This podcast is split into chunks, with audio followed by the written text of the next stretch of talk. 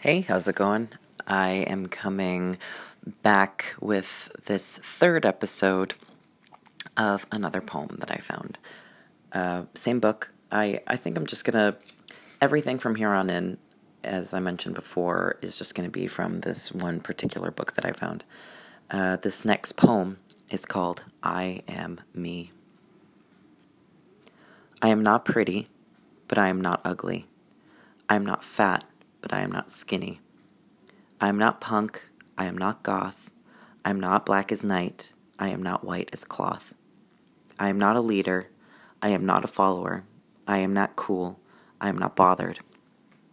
I am not like anyone else because I am not different as you see. I am not the people. I am me.